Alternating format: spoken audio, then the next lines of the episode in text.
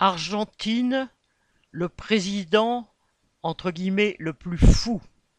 Le 19 novembre, Javier Milei, le candidat partisan affirmé d'un capitalisme sauvage, a remporté le deuxième tour de la présidentielle argentine avec 55% des votants.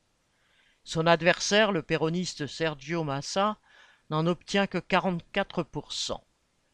Si on compare avec les voix du premier tour, Milei ajoute à ses 8 millions de voix les 6 millions de la candidate de droite, Patricia Bullrich, arrivée troisième au précédent scrutin. De son côté, Massa ajoute à ses 9 millions quelques 2 millions venant d'un autre candidat péroniste. À la présidentielle de 2019, le péroniste Fernandez avait été élu avec près de 13 millions de voix. Massa, ex-ministre de l'économie du gouvernement péroniste sortant, en perd donc 2 millions.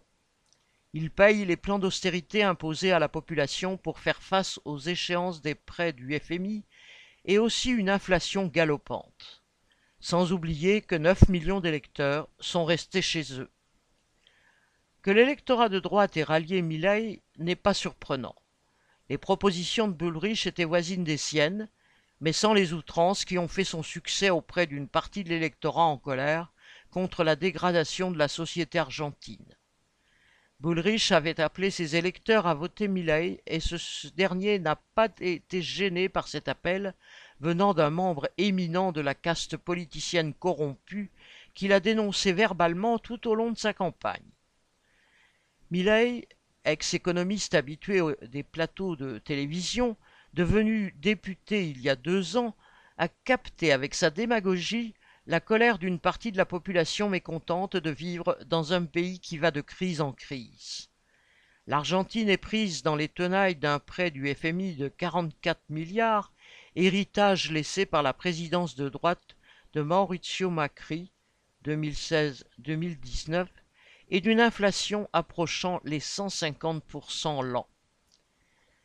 Mais il ne peut y avoir de miracle, même en donnant le pouvoir à un fou.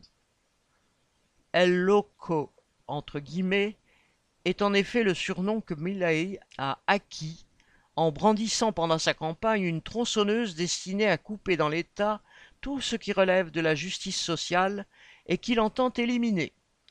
Partisan d'un État minimal, il veut privatiser tout ce qui peut encore l'être et mettre un terme aux allocations et aides diverses qui permettent à 51% de la population argentine de maintenir la tête hors de l'eau, alors que 40% d'entre elles est considérée comme pauvre.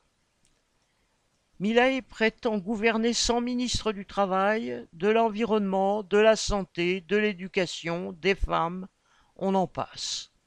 Et il a d'ores et déjà reçu le soutien de ses modèles politiques, Donald Trump et Jair Bolsonaro. Il a parlé aussi de supprimer la Banque centrale et le peso, la monnaie nationale, un excrément, entre guillemets, selon lui, pour la remplacer par le dollar.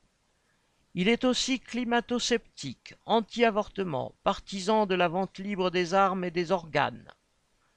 On verra ce qu'il restera de ce programme quand il entrera en fonction en décembre prochain. Pour l'instant, les institutions parlementaires dont il a besoin pour gouverner sont plutôt aux mains des politiciens dont il prétend se passer. Que feront ces professionnels de l'opportunisme? Choisiront-ils de s'opposer ou de se rallier? L'avenir le dira. Il semble que les multinationales étrangères et la bourgeoisie argentine auraient préféré l'autre candidat, ex-ministre de l'économie connaissant les usages, mais elles sauront certainement s'adapter, elles ont pour elles l'habileté et les moyens d'imposer leur choix. Mais pour les classes populaires et tous ceux dont les droits sont désormais menacés, c'est une autre affaire.